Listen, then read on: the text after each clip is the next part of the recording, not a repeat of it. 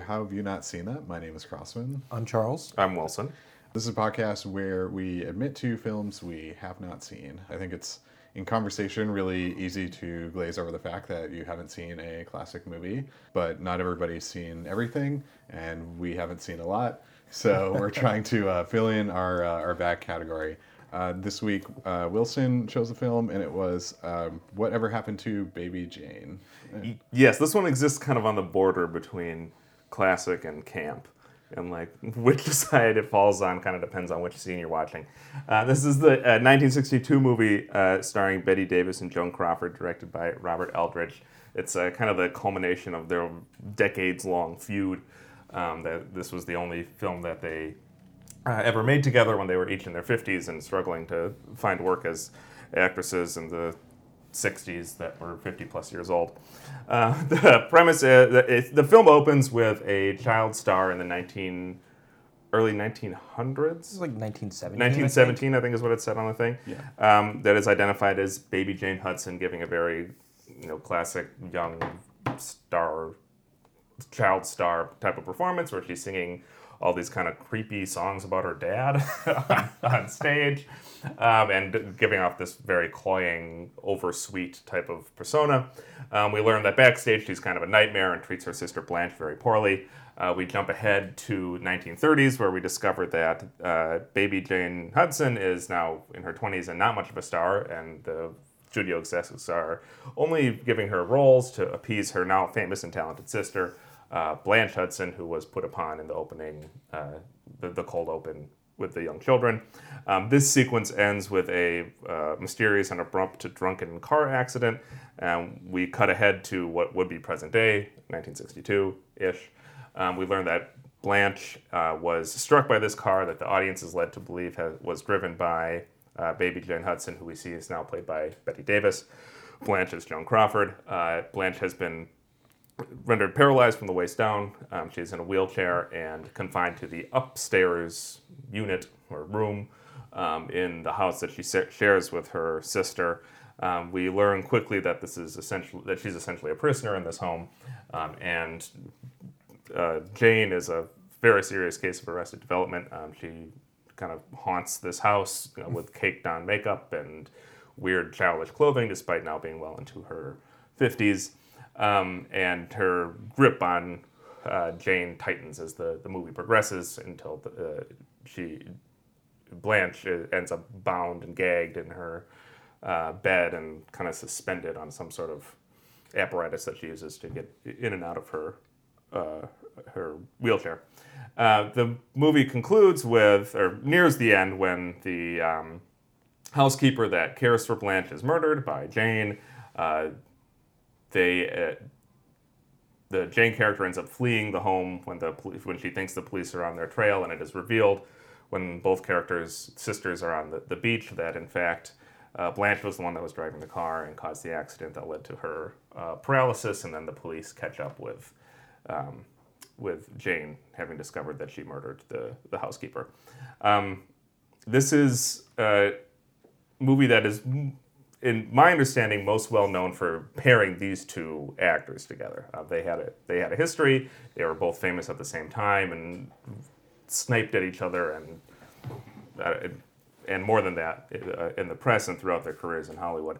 Um, I enjoyed it. I, I, I had fun with this one, and it kind of was more of a horror movie than I expected it to be. Um, what, what did you guys think? Well, uh, there were definitely parts of it that I liked, um, but overall it just felt too slow to me. So I was kind of bored for a lot of it. I think if they cut out 30 or 40 minutes of this movie, that I would have enjoyed it a lot more. Because, like, you know, the general plot, the relationship between the characters, and some of, like, the kind of psychological horror moments were very well done. Uh, it's just there's so much time in between that, like, it drove me nuts. Well, that's what happened in the movie, right? She gets Yeah. up and driven nuts. Yeah. what do you think, Grossman? Uh, I think I had a similar take to Charles. Uh, I, th- I think I found this a very upsetting movie It is that. Certainly. Yes. yeah. where we just see someone get psychologically tortured For two hours. for two hours. Yeah.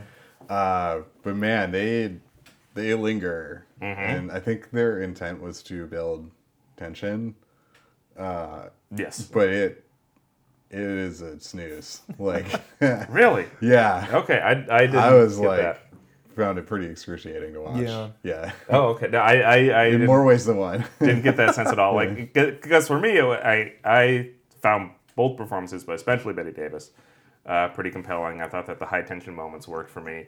Um, the the way that it like fits in with things like Sunset Boulevard as these like l- late Hollywood critiques and like these movies that are looking at um, and uh, unpacking the effects of, of fame and the studio system and like kind of this just post studio filmmaking culture uh, was interesting to me and worked for me. And just like fitting this movie in a genre was also kind of a fun game throughout right? Because on the one hand it is like this it, you know dysfunctional family story right? Where it's it, it's these two sisters that like have a bad relationship and that continues to get worse and worse and worse until it explodes it's about hollywood um, it's it's a horror movie sometimes it's a camp movie sometimes um, it's about like an individual kind of going mad um, and i think that it kind of crosses those genre lines um, in interesting spots and in, in ways that worked for me.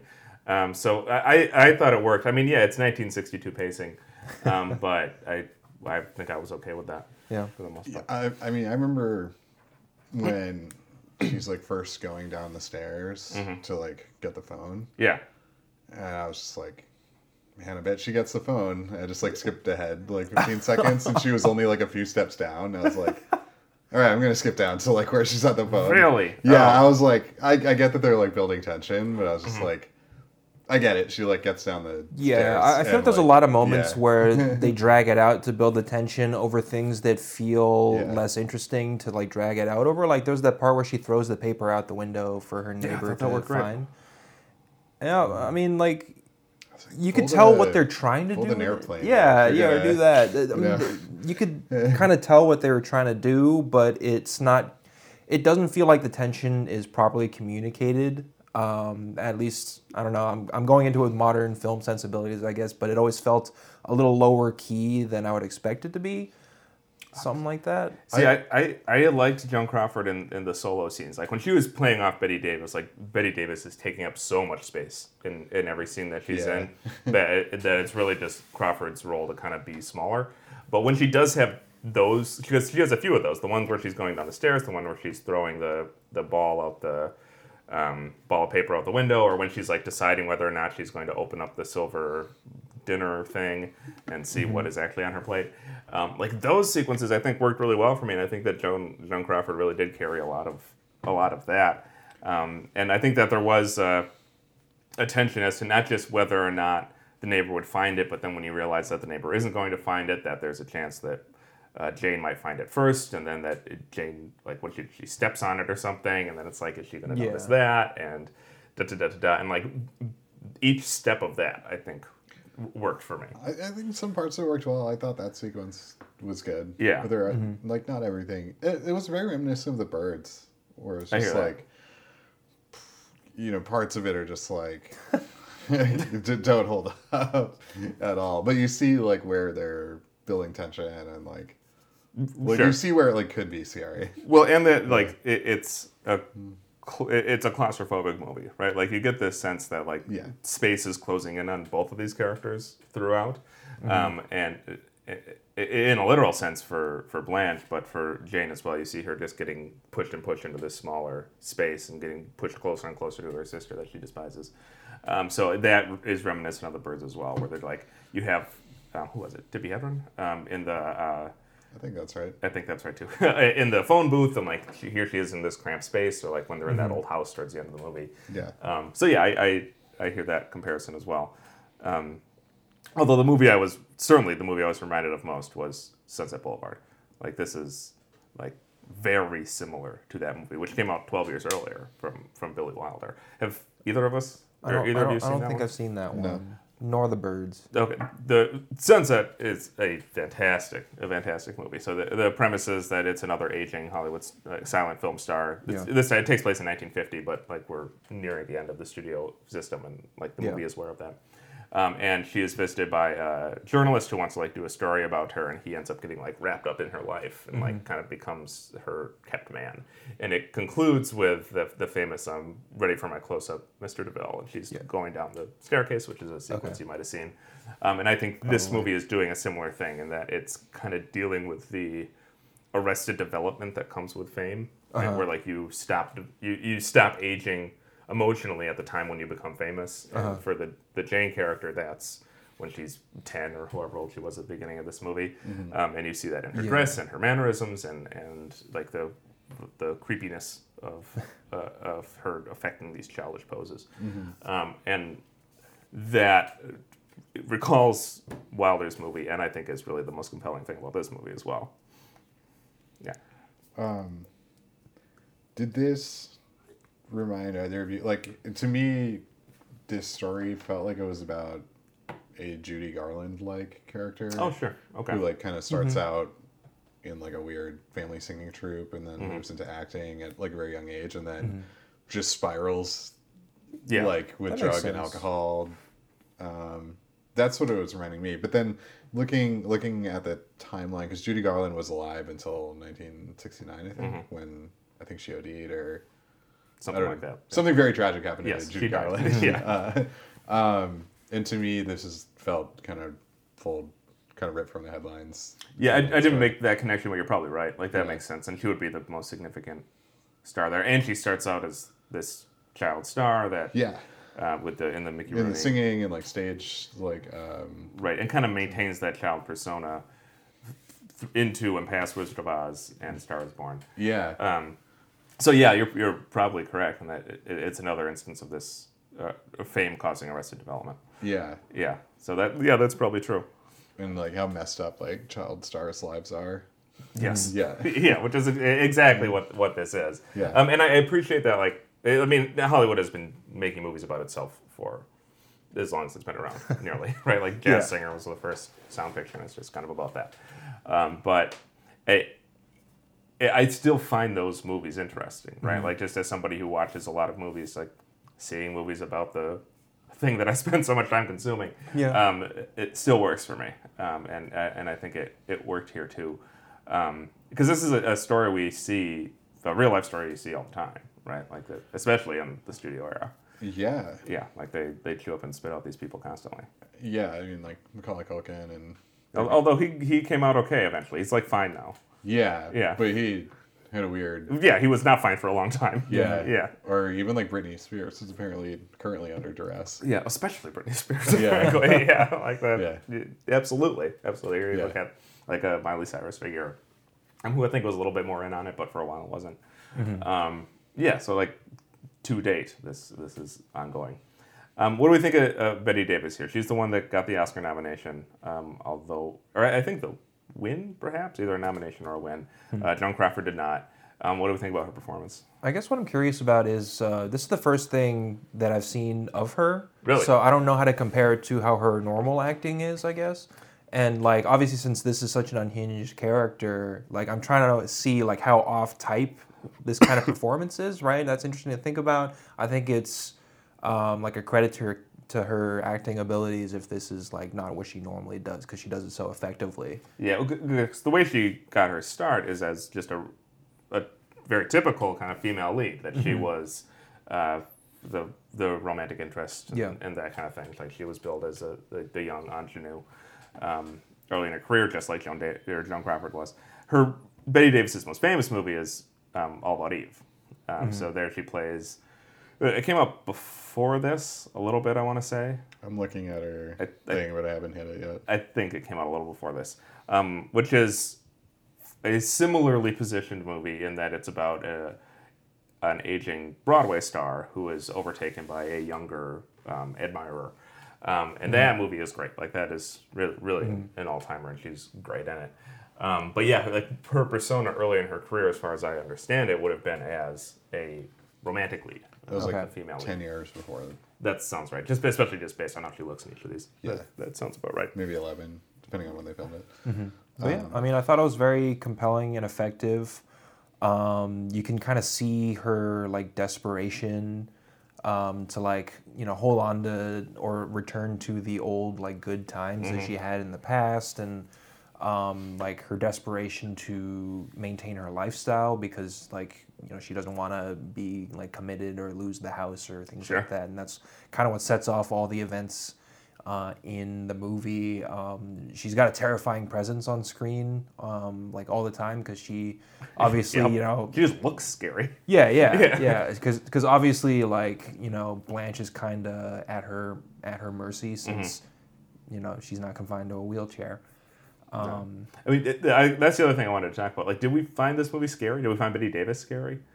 Did that? Did any of that? At parts, at parts. I think it's unnerving. Like it's a very Certainly unnerving performance. Yeah, for me, it was uh, unnerving and tense. Yeah. Like every there, there's just this high tension throughout Yeah. it because I mean, because she does cut this not quite fearsome, but like such a peculiar visual figure and such like a menacing vi- visual figure Yeah. Combined with the her you know erratic childlike behavior it's there Yeah. there is this sense of like who knows what the hell she's going to do next or Yeah, who knows what is motivating her um, other than like achieving youth again Yeah. and that um, that I think was was really what the character turned on Yeah, for me Yeah, she's not like. Well, I, I, I like what I like about the character is that she's willing to, kind of like dress down for her character Yes. like this. Or, as far as I can tell, based on her career, she's a character like an actor who's like known for her like elegance and. yes Um, and here she just like looks totally unhinged. Mm-hmm. yeah, Um, and grotesque yeah, right like more than that like she she, she looks you know uh, intentionally unpleasant yeah, disheveled. even. Yeah. yeah, yeah and so I, I I think yeah I get why she like gets an Oscar for this. That's like so against type, even for now. yeah well they love that Like, Actors, the like, the- the- don't do e- like that. yeah even in 62 they, they would Yeah. see that kind of effort like it's a very Yeah.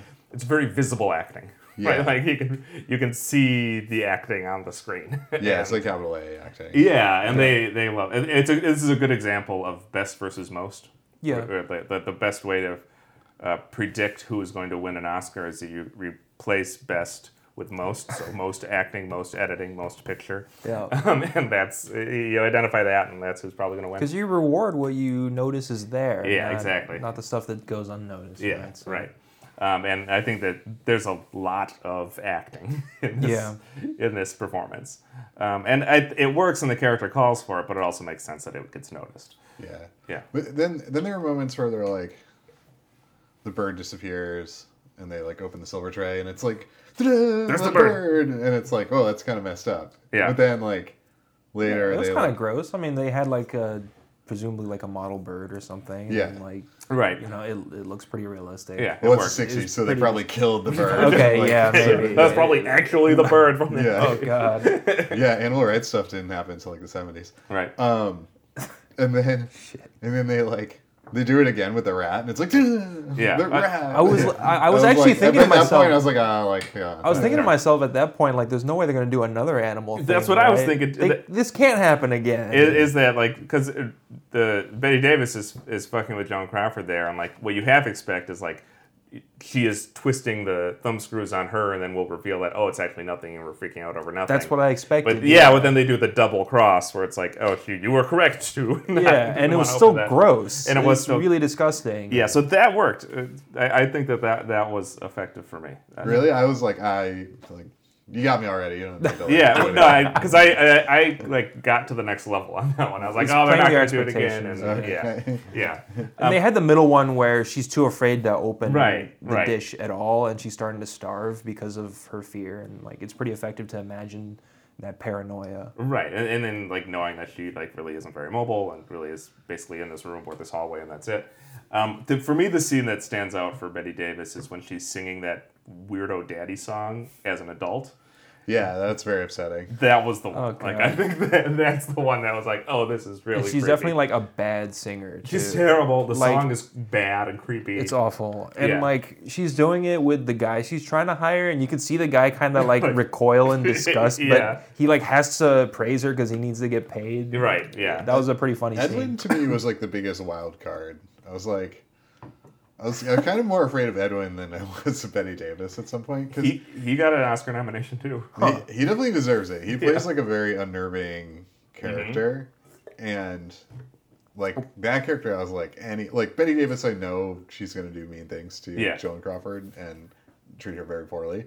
Edwin, you don't know like what's gonna happen because he's so weird, Yeah, and it's played so weird. Well, and he has like this, like he's lying. Like he he like his because his persona with his mother is like this kind of gruff, you know, like dirty weirdo, and he shows up as like this proper Englishman, Yeah. and it's like what is this? What is this dude's deal, right? Yeah. Like what what what is going on with this guy? And the Yeah. movie never really answers.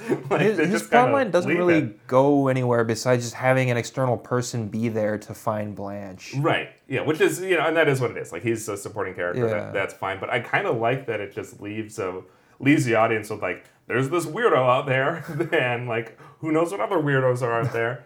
I thought maybe he was like going to get in on it. Like he, Yeah. that's where I thought it was going. Yes. Where Mm-hmm. he discovers Blanche, and then is like, oh, but we can take advantage of this for money. Yes. and then he either like replaces Bette Davis or like is in league with her. or or extorts Bette Davis. Yes. Right. It's like, oh, Yeah. he, he needs money. He gets the secret on her, and he's like, all right, well, well now you have to double my pay or whatever it is. yeah, yeah, exactly. Yeah, something like that. But no, he just gets to keep being a weird dude. Yeah. and like, He just like runs away, right? pretty yeah, I feel like we should keep tabs on uh, that guy. on, on Edwin. 'cause yeah. yeah. he's one of many characters that are. Yeah, but apparently that was that was that actor's screen debut, um, and That's a hell of a debut. which is a hell of a debut. What, what Yeah. was what was that dude's name? Um, something Bert. Bono. or- no, a different guy. Anyway, um, but yeah, he got the he got the nomination for uh, best supporting for that one, which is impressive. Man, he should just quit there. Yeah, Just like go out on top. Yeah, Victor uh, Buono. Bono, yeah.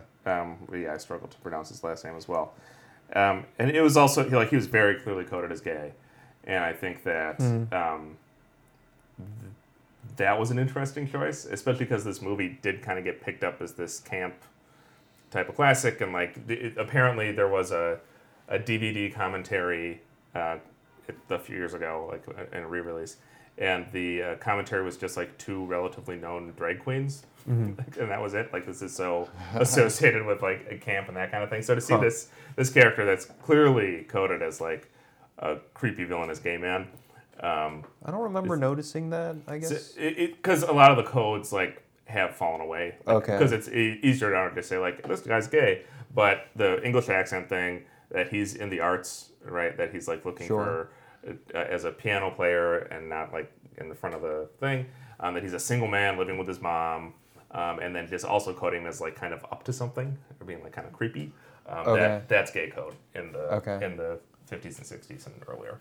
Um, so yes, I think that he was very clearly meant to be re- uh, read that way, and I think the audience was meant to read Bette Davis as not picking up on that, and, like, Okay. that being a failure of her character's perception and like a, uh, her own like self obsession that she's, you know, clearly trying to woo this guy, but like also very clearly barking up the wrong tree, Mm-hmm. um, and interesting choice uh, for That's for this definitely movie. subtext that I did not get. I'm not Yeah. aware of that. I, I'm pretty sure. I'm. I, I could be wrong here and just making stuff up, but I, I think that that's what where this movie was going.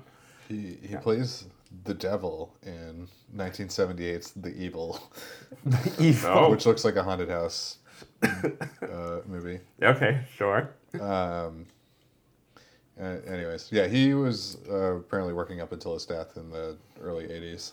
Right. Okay. Well, good. Good for him, I guess. Yeah, I guess Um, I, yeah, I he was wasn't. good. I liked- I wasn't that liked weirded out by his character, despite what you guys have said. Really? Oh, really? Okay, I yeah. was like, That- I Yeah, I gotta don't keep an eye on this guy. Yeah, that I guess, is up to like, something. I was just so bothered by uh, Jane Jane's character yeah. that he seemed very normal. I in mean, relative to her, at right? least. At Yeah. least saner. Um, but I mean, he just seemed like a guy who was trying to get by, right? That's just how I read his character. Um, No, I he think he that- got in a sick burn on his mom. Which one was that? I I forget the exact context, but it's something about his mom like sleeping with a stranger, and that's why Oh, he was yeah. born. Yeah, yeah, yeah. Oh yeah, Right. that was wild. Yeah, what a weird thing to say. Yeah. Right? Like, how do you listen to that line and not be like, oh, this dude is, is something weird here? Um, but anyway, yeah, I like that guy a lot. Um, when I chose this movie, what I anticipated, um, knowing that it was this, you know, the Joan Crawford, Bette Davis you know, finally joining forces type of thing. Yeah, wasn't there a movie about this? There was a TV show about. Well, there probably was a movie, but there was a, sh- a show recently called Feud, Which is um, about which is about the feud between I haven't seen it, but the feud between Bette Davis and, and Joan Crawford, which apparently started with. Um, I, I again, there, I think this is a little bit apocryphal, where like nobody's totally sure how this feud started. But one of the popular theories is that Bette Davis had a movie coming out where she was it was supposed to be like her big breakout. She was finally getting billing above title, like this was going to be early in her career, like one of her big breakout movies. Joan Davis or Joan Crawford was already established in Hollywood at this point. Uh, she was married to Douglas Fairbanks Jr., who is a big uh, figure in classic Hollywood. She announces her divorce from Douglas Fairbanks Jr. on the same day that this movie was premiering, so that all the press just like stepped on. Right. So all the all the press for Bette Davis's big Wow. you know coming out party was you know shoved to page a million, and the front page is uh, you know going over every detail of Joan Crawford's divorce. And the theory is that Joan Crawford did this on purpose to to, have to fuck with Bette Davis because Wow. she, she saw her as like a rival, um, and that is and Bette Davis is on the record saying that she'll never forgive her for that or something like that. Um, the other really good uh, quote or moment from the Bette Davis Joan Crawford feud is after Joan Crawford died first. She was a little bit older, and Bette Davis is, I might be paraphrasing here, but she says something like, uh, "They say that if if you're going to speak about the dead, you should only say good things. Joan Crawford is dead. Good." Wow. That's pretty real. Oh man, they didn't make up after this movie. yeah. It didn't Yeah. help. no, this didn't Damn. That's that's how to keep it real. yeah, just right to the point there. Um, so yeah, there's like a, a whole series of uh, of these stories. Like at, at one point, uh, Joan Crawford gets remarried to a Pepsi executive, and Bette Davis um, buys a Coke machine for the entire crew on whatever movie she's working on. Yeah. just to like stick it to Joan Crawford a little bit. Nice. Yeah, just like a bunch of that kind of stuff. So yeah. I, I am here for that kind of pettiness. That's delicious. Yes, it's apparently that was the whole the whole thing. Like that was their whole relationship for decades. Like, That's it, awesome. it was just that. Wait, how did they thing. get them to collaborate on a movie then? That's a good question, and I don't know if there is necessarily a clear answer for that. Besides Um, just money. yeah, that is probably like. and, and to be fair to them, a I think it's a pretty good movie, and they ended up with a good product here. And b like again, this is two women in Hollywood in their fifties. Like, there's not a lot of roles, right? And there's probably not a lot of roles that really have a lot of meat to them. Yeah. Um, so In the early '60s, no. Yeah, they're, yeah, they're they aren't now, and so I kind of get it. like, I kind of get why they would why they would set aside Yeah. uh, whatever their conflict is um, for for It this. makes you wonder what like the on-set environment was like between them then. Yeah, that's. I I think that the studio put some effort to like put a, a, a cap on that. Um, but the rumor, I think this is not true. But the the rumor is there's that scene where Bette Davis uh, tosses Joan Crawford to the ground in the film and, and like kicks her and kind of beats her up. Uh, the rumor, and again, don't think this is true, is that she actually did kick her. Yeah. and, like Joan Crawford required stitches and like medical attention after that. Okay. Um, but that seems unlikely based on the way the movie was cut. I agree. Yeah, that that's why I kind of doubt it too. Um, but you know, who knows? who knows? So the other supporting big supporting actor here is uh, Maidie Norman, who plays Elvira, the maid. Yes, who, who was great. Absolutely, yeah. I like her a lot. She's rad, and I was looking at her bio, Mm-hmm. and just a, a few lines from it. So she's born in Georgia. She gets a BA from Bennett College in 1934, which is probably like unheard of Yep. for black women at the time. She gets a master's degree from Columbia three years later, and then she goes to the Actors Lab in Hollywood from 46 to 49. Um, appears mostly throughout the 50s in maid roles, and then sense. in 1962 is in is in this movie, and I think it's a big breakout for her because then you look at her career after that, and it's all just like even to the late 80s, where she was still acting, um, and I think she dies in uh, the late 90s. Um, but she's in like a lot of really good stuff throughout her Oh, yeah. career, and has like a very impressive career. And and that make that makes sense to me. And she's really good in Because this. she's really good in this movie. Yeah. she was I don't great. think I recognize her though. Has she been in stuff that I would have seen or know. She was in like the Incredible Hulk show. She was in No. uh, one of the Roots miniseries. She Probably was first one. in um, Airport seventy seven, which is like a big disaster film. in Is that the one that Airplane parodied? Probably. Yes, yes, it is. Um, this is where an airplane crashes in the ocean and then sinks to the bottom, and everybody's like still alive, like in the airplane. What? Yeah. What? Yeah. That's not how anything works. Um, but yeah, she's in a she's in a bunch of like good TV stuff, like uh, Good Times and The Jeffersons. and- Okay. Yeah, I mean, she was great here too. Yeah, well, there's a like a plausible assertiveness to her character, um, Yeah. and, and that she is really the only person in the movie who stands up to Jane with any kind of credibility or force. Yeah. Yeah, Um, and and she sells it. Like she really does, and she sells actually giving a shit about Blanche, right? Like Yeah. you, you buy that she cares about this person and and really wants to not see harm come to her. It's Um, a very and- comforting and- presence in Yeah. such a brutal movie. Yeah, and she like puts she does put herself on the line and is punished for it. Um, in in caring for in caring caring for Blanche, so she's in this movie for what like two or three scenes. not, not a lot. Not a lot, because really this is mostly the Bette Davis show. yeah, and um, she really like kind of builds a persona at least well enough of a persona that uh, she's credible and memorable in that short space yeah. and that's impressive For what would be just like a wallpaper character, she's like, Mm-hmm. I think she has like a poise to her that's like has a big presence on screen. yeah well and she like clearly motivated right like the, the character's motivated and you see the char- the motivation in the performance Yeah. um, and you know that goes a long way and that's not easy to do in a, in a short space No. So good for her She's clearly pretty clever too. Like she senses that something is wrong. Mm-hmm. Uh, and then she gets like that little spy movie moment where she kind of hides behind the bus, Yeah. um, so that uh, Jane thinks that she's left. right That was pretty sweet. yeah well she's certainly smarter than the dumbass neighbors that they have next door Yeah. Those people just really couldn't put It anything felt like they were foreshadowing that the neighbors were going to do something, but Right, they didn't amount they to would- anything. Or that they would get whacked too. I thought that, that they made it be next on. Yeah, having seen uh, Once Upon a Time in Hollywood it makes Right. me think twice about you know neighbors in Hollywood, Mm-hmm. but I guess not here. right, uh, but yeah, those those two ended up just being kind of bumbling oafs the entire time, and then didn't do anything. Yeah. Um, so I guess they kind of just served as like a, a threat for Bette Davis to be discovered by. Yeah. that never that never panned out. Have Have either of you seen The Burbs with Tom Hanks? No. No, Okay, it's really good. Um, but it's essentially like this movie where like something nefarious is happening in a house, and Tom Hanks is like the neighbor character, okay, and he's like aware that like something weird is going on, and he's like trying to figure it out. So he's like a combination of like the neighbor and Elvira, where he's like Okay. trying to like get in the house and like figure out what's going on, but it's weird and you don't know like what what it is.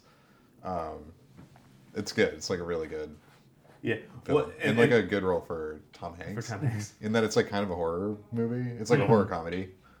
Um, how old is this movie? It's from the 80s. Okay, Is it that old? I thought it was like early '90s, but I mean, whatever. No, I think it's from the 80s. Okay. yeah. Um, but yeah, it's I can It's picture the good. cover where he's like standing in the street and he has like a outlet and a plug and huh? it's like in a yeah, he's in like a robe because he's like um, he's either been like laid off or something's going on with his job where he's not working, okay. and so he's just home during the day and like It's time to, sees like- weird stuff going on in his neighborhood and like yeah. it's very like 80s like suburban paranoia yeah, stuff. and, and this movie kind of predicts some of that stuff, right? Like Yes. it's not a direct line, but you can see like shades of things like Halloween in this, Mm-hmm. or or um, uh, Friday the Thirteenth, or uh, Freddy Krueger, stuff like that. Yeah. where it's like, here's this nice exterior in a suburban residential area, um, and, but actually behind closed doors there's something really gross and strange happening. Um, and this movie is it's going in a different direction because there's this Yeah. critique of Hollywood and critique of like stardom and specifically child stardom. Um, but like that idea that there's something being concealed in something conventional, um, it is here, and I think that you see that more fleshed out in the Burbs, like you're talking about, or these 80, 80s slasher movies. Yeah, I mean, the Burbs like adds a level of intrigue to it because like you as a viewer also don't know like what's happening in the house. Yeah, well, that, to me that sounds like Rear Window. Yeah, Right? it's it's Like- that. Yeah, um, which is a, again a good place to draw from. That's, Yeah. that, that, that works. Um, what do we we talked about Bette Davis a lot. What, what do we think about um, Joan Crawford? We've touched on it a, a, little bit, but you know she was uh, above above title billing too. I liked her character a lot. Uh, definitely a great contrast to Jane's character. Right. You can tell that, you know, she's mostly a relatively well-adjusted and normal person, but like you can tell she's got a lot of she's got kind of an air of like maturity and confidence about her. Um, and um, yeah, I mean, it was a good contrast. Yeah, and I, I think it kind of plays to the personas of each of these actors too. Where, whereas Joan Crawford was more often, I think, the classy one, um, or read as the classy one, um, but Bette Davis was like the more crass or and, and artsy one, um, and that, that that fits into this movie too, um, and you see it in the performance. And the reveal is she She did it. she like injured herself. Yeah. Uh, Somehow, I'm not totally clear on the logistics. I of think the, the the story was that she was feeling resentment toward Jane, and Jane had gone forward to unlock their gate. Right. And at that moment, she decided to run her over and just drove straight into her. Right. But Jane like dodged it in time, but the car accident still broke. Um, right. That's what I how I read it as well. Yeah, but by the time anyone else had arrived on the scene, Blanche had like crawled out of the car. So and Jane had run away. So Okay. people assumed that Jane had tried to run Blanche over. And they were both kind of drunk. So like that. Yeah. Just, okay. Yeah. Something like- well, or- Bette or Davis was- was, strong. was it she just like did this just like out of anger. Right. Right. Yeah. Okay. So And like unsafe 1960s cars where there's like probably no seatbelt and. Yeah. uh, Or just, like, airbags. yeah, and just like a steel steering column that you would just like run into. Yeah. like, Exactly. If you were right through your even chest. at like 50 miles, 50 miles an hour, it's like you're dead. yeah. Yeah. Um, so yeah, I, I get that was my theory too, but it, well, I wasn't totally clear on how that plays out. Yeah, I, Physically. I actually rewound and like watched the explanation. Yeah, like, I- get- I, was like, Wait a minute. I was like drawing a map. for, like, like, oh, hold on. Yeah. Yeah. You're making a 3D model. yeah, I went back and rewatched the accident scene because Oh, like I wasn't really sure what was going on when Yeah, I it's first meant was to watching be through it. unclear. Yeah. Yeah, um, but like I guess if they're gonna hide like people's faces, it, you're, it's supposed to be not what you expect Right. the story to be. But I didn't think twice about it throughout the movie, really. Yeah. Um, but it was definitely interesting to see the turn and see that basically both characters are responsible for the situation they're in, um, just because of the constant like resentment and retaliation that they're doing to each other. And that was an interesting turn. Uh, I thought it was very poignant and tragic. Yeah. Well, you're set up to think throughout that she's just like an innocent character. Right, but Yeah. not- well, and you're also questioning like why it, it would be why, why is she in this situation at all? Like, how does she end up being in her sister being in charge of her care? How did she end up in this situation where fe- she feels responsible to stick around? Like, this we, we're entering this relationship well into its development, Yeah. and like, why is it that she hasn't made more of an effort to get out of this? Um, and it, it must be some of that residual guilt, right? Like that, that she knows that she's responsible for it, um, and that her sister is like dependent upon her money Yeah. um, and her income to, to survive. Well, that does like make the turn more interesting because then Right. like that does make Blanche seem more evil because essentially Yes. Mm-hmm. she has framed Jane for a crime and then held it over her for what thirty years Something like that. to yeah. like make her her servant basically, Right, right? right. And that, that's like the real truth of what's going on, and that's pretty messed up. Right. Well, and I think it feeds back into this story as kind of a, a like an elegy or a metaphor for the um, the end of the studio system, right? Because you have like th- these these two major pillars of what m- moved the studio system forward, which is child stars, right? Exploited child stars that were eventually, you know, driven mad or to drugs or whatever uh, by their child stardom, and then also the ingenue that uh, Joan Crawford embodies that you know really just took a similar track later in life, um, and it seems to be saying that like the studio system was set up to fail, right? Like that that that it's destroying itself, right? It's hitting itself with the car. It's setting up these conflicts that are like going to implode and lead to really the American New Wave, which we saw in the seventies. Um, and I I liked that about it that it's like kind of has awareness of like how these figures stand in for larger uh, tropes in the industry. Um, and I think that, that that bit worked for me too. So I I had an interesting experience when I tried to watch this. So Yeah. my I have like Prime on my TV, so I, I Right. went there and was like, all right, the whatever happened to Baby Jane. Search for it, and there's two versions on Uh-huh. Prime. So there's one that like came out in the '90s. Apparently, it was a made-for-TV movie. Which I had no knowledge of until you mentioned it. Yeah. Um, and then it was the 60s one. So I was like, Yeah. okay, I, I select the 60s one. And it's like, it starts playing. And first thing I noticed is like it's in color, and I was like, That doesn't seem right. Wait surprised. yeah, it was like early. Okay, so there were like color Yep. movies in the early '60s, even the '50s, um, and they, uh, it's it starts similarly, but the um, Bette Davis character as a child is like in film, Okay. and her sister is like her like place marker, like Oh, like alright. between scenes. Sure. So the sister just like stands in the sets and like they move her around to like figure out where the camera's gonna go. Um, and then when they cut to the '90s, um, it has the like kind of soap opera effect look to everything. Where everything looks kind of shiny and, and bright and weird. Okay. And the Joan Crawford character is like watching her old films Okay. on the TV, and her sister comes in, and she's like, "Can you get me a video player? I want to like like move these like movies over to video so I can watch them at any time." And I was like, Wait a second. "Did video come out in the '60s?" I was like so confused. So I like I went back out to the menu. I was like, "Did I select like the The wrong one, yeah. one?" And I, I hadn't. I like because I went and like went to the '60s one, said like play from the beginning, like Sure. same movie starts again, and then it turned out I had to like pay to rent it, and there oh, was Oh, some sort of like glitch in the Amazon system that like if you didn't pay to rent it, it just like shunted you over to the '90s one Weird. um because that's free on Prime. Okay, so they just showed you the free one. Yeah. They defaulted the free Yeah, it must have been like Yeah. mistagged or something. Okay. Right, so I watched like the first like 15 minutes of the '90s one, and it's not good, and I, I don't recognize the actors So in it. I think it's Vanessa Redgrave, right? I looked on the. I, I googled this after you mentioned it, Uh, that sounds right. and she's like relatively known. Um, Um, oh, the neighbors too are like a young couple. It's not like a mother daughter okay, in this one, and they're like, "Hey, who's who are those weird people next door?" well, they're up to Yeah. something. Yeah. Um, Okay, Anyways. I, 'cause I had no idea. This seems like a bad choice for a remake.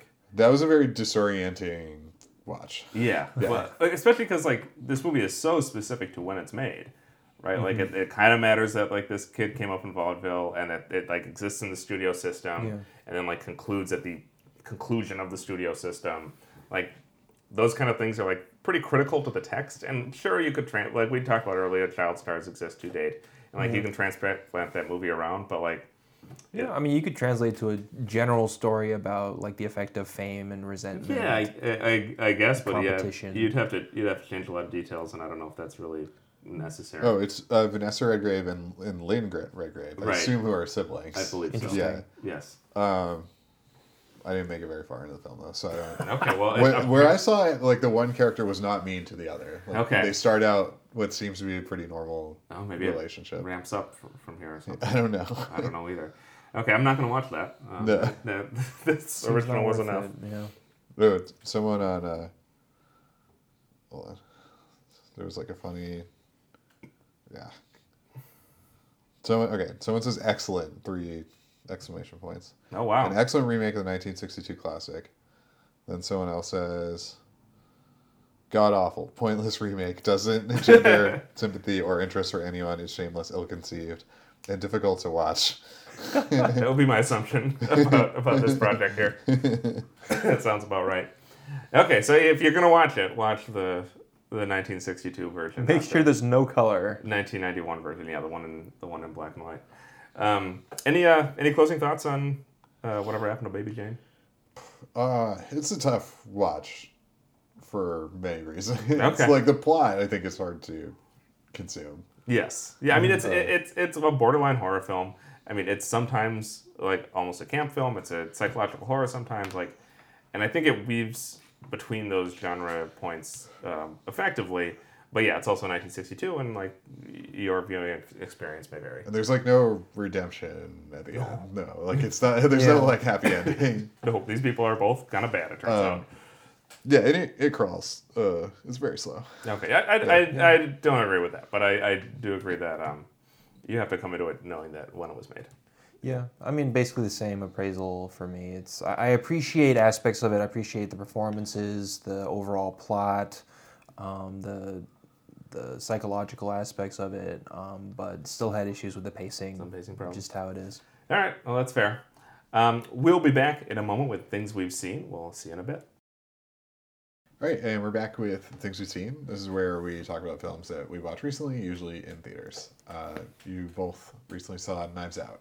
Yes, and we both liked it, right, Charles? You liked it? Yeah, it's fantastic. Um, I think currently it might be my favorite movie of the year so far. That's a totally reasonable pick. yeah. yeah, I, I was just really blown away by it. Yeah, I, I, I loved it. Um, so we're it, this movie has multiple significant twists, um, and they all hit and they all work, um, and they all should be, and the movie should be seen without spoiling any of them. Crossman is a, a very very foolish man and hasn't seen this movie yet, um, so we're gonna. I'm busy. Yeah, I'm a busy man. Okay, um, so we're gonna try to talk about it as mu- as much as we can without uh, revealing um, any of these these twists and turns. Um, so this is Rian Johnson's follow up to Last Jedi, um, and uh, his second mystery. I guess uh, Brick was the first mystery that he did. So this is Sure. This is his second mystery. Sorry.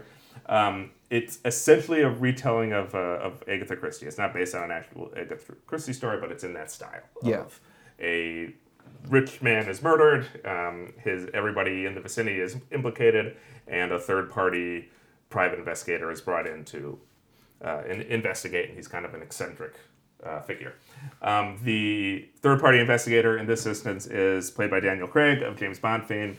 Um, the murdered man is played by Christopher Plummer. Chris, yeah, Chris Plummer, um, who is a um, mystery author in his own right. Um, the the movie initially it frames his death as a suicide. Um, it, it presents as a suicide, but um, Daniel Craig shows up with suspicions that it may not be. Um, yeah, and and this is all in the trailer. this is all in the trailer, um, and determines that everybody who is his immediate family, family who is in the house at the at the time or the evening preceding his death, um, is a suspect, and, and the story unfolds from there. Um, what surprised me most about this film early on is that is how much it centers the Ana de Armas character, Mm-hmm. that she really becomes essentially the, the protagonist and the driving force, and the movie essentially re- revolves around her. Um, and I thought she was spectacular, but she was really Yeah, that was great. Uh, I appreciated the plot. I mean, obviously, it's not like about what the trailer Yeah. is like telling you, um, which is good because you don't want a mystery movie to like be given away by the trailer, right? No. So the plot was definitely very different from the trailer. I went into it expecting at least it to at least follow kind of what the trailer implied, um, and I was glad it didn't. I'm I'm much more pleased with the story it did end up telling, Mm-hmm. which I thought was very interesting, very relevant to you know our day and age. Yep. Um, yeah. Yeah, the movie I the, the two movies I was reminded most of that came out this year are Parasite. I think there are very obvious Parasite parallels here, and Ready or Not. Um, I think it's a Oh, lot yeah. like Ready or Not. Yeah. Um, you, you ended up going and seeing that one? yeah, we talked about it, didn't we? Right. Yeah, I, I- just I didn't remember if you had also seen it. Yeah, I had, uh, which I liked a lot too. Okay, this yeah. feels just like a better version of Ready or Not in a lot of ways. Yeah. Um, which is which is a movie that I liked. Um, so yeah, it's as we have come to expect from Rian Johnson, exceptionally tight filmmaking. Uh, Mm-hmm. Just just on a technical level, like this guy has for a, a filmmaker Which that's suits this genre so well. Yes, yeah. The, the precision of it comes across, um, and the, just like that, you, you want that type of, they really need that type of precision in these carefully crafted mystery stories. Yeah. Um, which he seems to do very well because we saw Brick, and even Looper has a certain aspects of like a, a, a mystery and reveal dynamic, Yeah. um, and and it, it works here. Um, we also have really clear messaging, um, which is Yep. something that we've come to expect again from Rian Johnson. Like there's No he- room for ambiguity. yeah, he has intent here, and he has intent in his filmmaking. Um, it is it, it stands in opposition to the rich. Um, I think it's it is critiquing without, uh, unfortunately, explicitly undermining inherited wealth. I think this movie has a lot to do with that, um, just on a textual level, but beyond that as well. Um, and uh, all those messages come across really clearly. Yeah, and I appreciate that it's like the reveals are all satisfying and they feel earned. Yeah, Uh, and the movie is complicated enough that you don't just figure everything out immediately, or at least I didn't. I don't know how people were. Um, but it's not so complicated that you're lost as to what's going on. Like you can still follow, you know, what is unknown, what we're trying to figure out, what might be happening, what you suspect is going to happen, and all that. Um, but like the movie can still surprise you, so it strikes that perfect balance between the two. Yeah, well, it, it's it, it, and Rian Johnson strikes it so well that like the experience of sitting down and watching it isn't noticing like, oh, this is really tightly and clearly plotted. right? Yeah. Like you're just in it, like in it, as you're as you're watching It's it. And happening. Only after the fact you're like, oh yeah, he really like orchestrated all those things in like Yeah. really careful ways, um, and like that that's a magic trick. Like, Yeah, he's able and to do that. I, I love when a movie is able to execute a twist using like you know those things where you like reinterpret previous scenes. Sure. Yeah. Uh, yeah. and, and you realize that they were evidence right in front of your face, but you didn't realize what it meant because like they have a double meaning or like Right. you didn't interpret it the way that like would lead to the twist or whatever. Like those feel very satisfying. I love when a, something can suc successfully do that without making it obvious, so obvious that it gives it away the first time you see it yeah. right? And that's very satisfying. That would also make a rewatch very Mm-hmm. interesting because you can see how they're planted the first way through, um, but just like very well executed. Yeah, just uh, yeah, exceptionally made. I feel like if we say much more about it, we're gonna end up in yeah in spoiler territory uh, for Crossman. Um, but it, do you have plans to see it? Yeah. Yeah. Okay. Well, I've heard it's excellent. yeah, it is excellent. It- Like it- it's, I haven't heard any negative things about it actually. yeah, me neither. Like the closest thing I can get to a negative thought on this movie is that I think he does pull the punch a little bit when it comes to critiquing inherited wealth. I think that there's like this hmm. this movie is still working under the premise that a rich person deciding where his money should go after he dies is legitimate. And I think that if he if Rian Johnson really wanted to go all the way with this one, it would undermine that idea as well. And he's not he doesn't quite get there. Um, but that's a pretty minor quibble for what is really a, a good movie with with good great performances. Uh, It, it also felt like the the inherited wealth side of it is supposed to be a metaphor for something like reparations, and so Perhaps, like sure. you know, even if he doesn't directly tackle the inherited wealth issue, it still serves as that metaphor. yeah. Oh, the last point that I want to make anyway. Really funny. Oh yeah, Man, oh man, this movie's hilarious. Like just like it, just in a scene to scene sense. Absolutely. Like it plays like a comedy. Everybody gets good laugh lines. Um, it, it's uh, a very very funny movie, Yep. um, which makes sense because Rian Johnson's a, a, a funny guy. Um, so yeah, good, easy, easy uh, recommend recommendation Absolutely. for me. Yeah, I loved it. All right, uh, well, Charles, it's it's your pick next. What are we watching? Uh, I would like to see planes, trains, and automobiles. Speaking of comedies. Yeah. Right? Yeah. Okay, cool. Just in time for Thanksgiving. Uh, we got uh, planes, trains, and automobiles. Um, thank you for listening, everybody. If you're liking the show, please you know like, comment, and subscribe. We're on iTunes, we're on Google Play, we're on SoundCloud, we're on Facebook. Um, we appreciate all uh, interaction with the show. It really does make a difference. And we will see you next week for planes, trains, and automobiles.